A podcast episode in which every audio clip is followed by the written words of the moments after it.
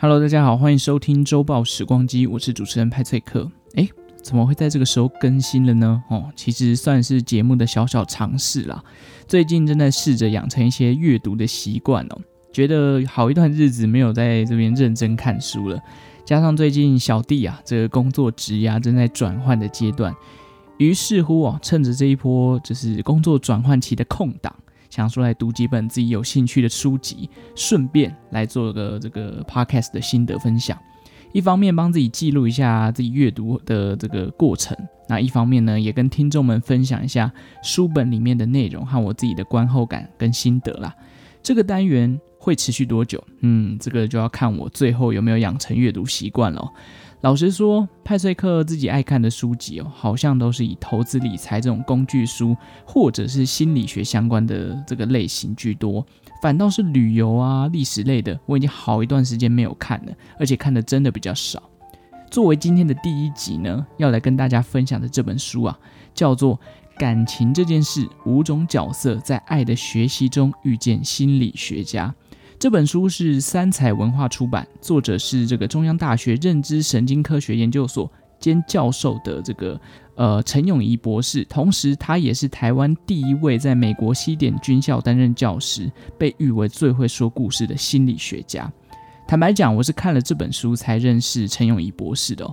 最会说故事的心理学家这个称号啊，真的是我在看完这本书之后觉得毋庸置疑。关于陈永仪博士，网络上的访谈跟介绍，给我的感觉就是一个很温暖、很懂生活，而且非常清楚自己目标的人。他人生的体验也非常丰富哦，担任教授啊、讲师啊、心理咨商师啊，还去考潜水证照，当 Uber 司机，考街头艺人执照啊、锁匠等等。正是因为他这个乐于去体验人生不同的职业与兴趣。在与人接触的过程当中呢，这些经验呐、啊，也成为他这个做心理学研究的养分，以及各种人生观察的机遇哦。其实 YouTube 上面有很多他演讲的影片，甚至陈永仪博士他自己也有一个 YouTube 的频道，有兴趣去了解更多的人可以上网搜寻看看。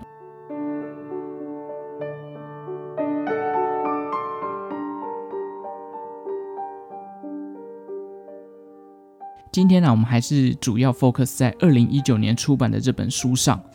我是在二手书店入手这本书的、先称赞一下这个上一个持有者哦，把这个书照顾得真好，大概九成新吧。当天去逛的时候，老实讲，我没有特别锁定的主题，只是在挑的过程当中呢，我会去寻找这个吸引我自己的标题啦。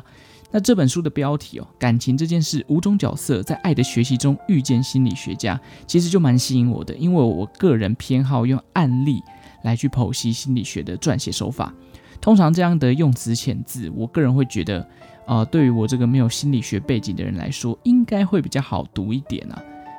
那真的，我看完这本书会觉得，嗯，真的是蛮白话，而且蛮容易吸收的。简单来说一下这本书的主题好了，其实就是以心理咨商师咨商的过程，让读者跟着个案哦，一起在探讨人生的一些问题的过程当中，不同阶段的感情它所出现的问题，进而从中哦，在阅读的过程找到属于彼此当中最好的解答。那这本书的架构主要以陈永仪博士担任心理咨商师的角度，在诊间跟前来咨商的个案。哦，他的对话的情境啊，周一到周五每天分别是一个角色跟课题。毕竟感情这件事情啊，不单单只有爱情哦，还有什么亲子之间的关系啊、婚姻问题啊、自我认同啊，以及家人之间的相处等等，这些都是人生当中大部分人都会必经的阶段。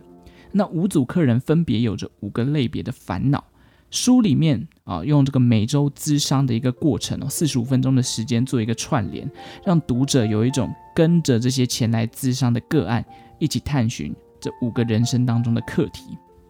不得不说，就像这本书在这个开头他介绍的时候所说的，很像有一种追剧的感觉，因为每个礼拜每组客人来的时候，开场都略有不同，就好像我们在看剧的时候，每一集这个衔接的过程当中，可能都有一小段是。呃，我们还没有办法理解，但是呃，在过程当中，你又可以去从上礼拜去衔接起来。可能上礼拜这个个案啊，它还在低潮期，但下礼拜来的时候，这个状况反而变好了。而且书本真的不太厚，我大概在咖啡厅花了两个小时就把它看完了。我认为文字方面呢，可以帮助读者跟着个案哦一起去思考这些人生的问题啦。看着看着，你会莫名其妙的觉得说，诶，如果今天是我是这个个案的话，我遇到这件事情的时候，我应该要怎么处理？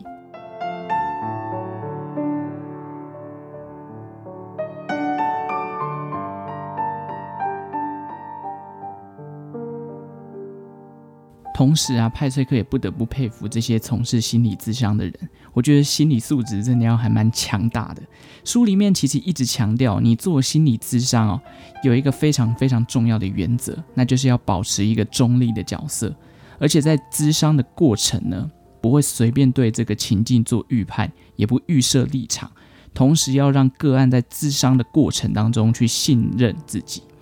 那如此一来呢，才能帮助到这些个案真正去面对这个问题。那里面呢，有一段文字，我觉得也写得很好，那就是在说心理咨商的过程哦，不像算命师可以告诉你未来，而是在咨商的过程，透过个案他们自己所提供的资讯，一步一步让个案摸清自我。然后，咨商师再去提供当事人更好的一个抉择空间，有点算是帮助个案去拨云见日的感觉啦。这边也来分享一下书里面一小段的内容哦，是书本里面这个在探讨夫妻相处的个案。由于是夫妻哦，因此前来咨商的过程是所谓的伴侣咨商，也就是两个人一同前来。这时候，咨商师保持中立这件事情就更为重要了。里面来咨商的个案有提到，跟着伴侣的生活，感觉比起单身的时候还要孤单啊！哇，这个问题就很严重了嘛。原因是因为哦，这个另一半他有了伴之后呢，总会期待对方能够给予自己需要的陪伴跟依赖。然而很多时候是事与愿违啊，似乎你这个期待很很容易就落空这样子。那书本里面也提到，所谓破坏婚姻的四大元素，分别是批评、鄙视。防卫跟拒绝回应，那造成这几项元素的产生哦，事实上是来自于双方好胜心的作祟。过程当中呢，作者也给予了这对个案的一些这个想法上的尝试，好比说在吵架的过程当中去制定一些规则，譬如说不应该是单方面的抱怨，尽量要让自己去听对方的想法。那如果真的吵到后来冷战了，那么多久后？一定要回来讨论吵架的原因，而不是一直冷战下去。还有哦，一天针对这个吵架的问题，最多可以讨论几次等等。那这样的方式呢，其实有效的可以去帮助哦，在吵架过程当中有一个规则嘛，大家可以依照这个框架去讨论这件事情，而不是做无谓的争论。这对个案哦，其实作者也给出了他的想法，那就是在亲密关系当中啊。好奇心其实比好胜心来得更为重要。与其在过程当中去证明自己是对的，不如保有好奇心，去试着理解对方为什么会这样想。那最终有关于这个婚姻幸福美满的秘诀呢？作者也表示啊，本来就没有什么婚姻幸福美满的捷径啊，只有诚实面对双方的问题，然后去努力解决，才有机会去创造改变的契机。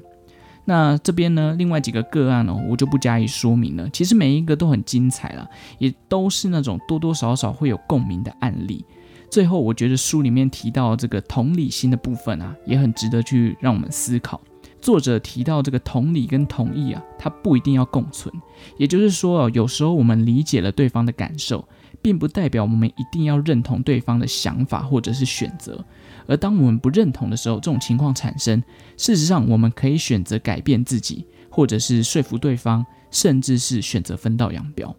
毕竟没有人是可以完全理解另一个人的，即便你们心灵多么契合啦，在别人眼前是多么棒的这个神仙眷侣哦，认知上还是多少会有落差。你们两个本来就是不同的个体，你就是你，没有人可以完全知道你到底在想什么的。而这本书里面也提到哦。从这个角度来看，其实每个人都是寂寞跟孤独的。但是换个角度来想，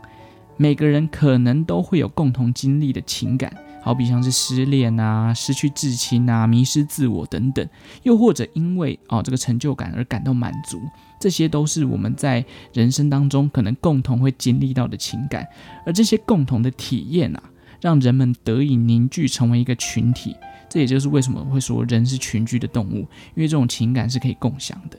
这种归属感啊，我想也是很多感情类啊、心理励志类啊这些书籍会这么吸引人的原因之一吧。那关于这本书哦，其实真的蛮好读懂的啦，而且也会帮助自己在重新梳理面对许多情感层面的问题的思绪，没有什么艰涩难懂的心理学术语，而且以五个个案啊，不同人生的情感课题，透过别人的故事来引发自己对于感情的思考，大概就是我在这本书当中所挖掘到的价值跟心得啦，在这边也分享给各位，如果有兴趣去看这本书哦，感情这件事。五种角色在爱的学习中遇见心理学家，有兴趣的话，大家可以上网找找看这本书。那就感谢大家今天的收听啊！如果喜欢周报时光机的节目，也欢迎订阅我的频道，同时也可以追踪我的 Facebook 或者是 Instagram。也感谢正在收听的你，为我创造了一次历史收听的记录。那我们就下次再见喽，拜拜。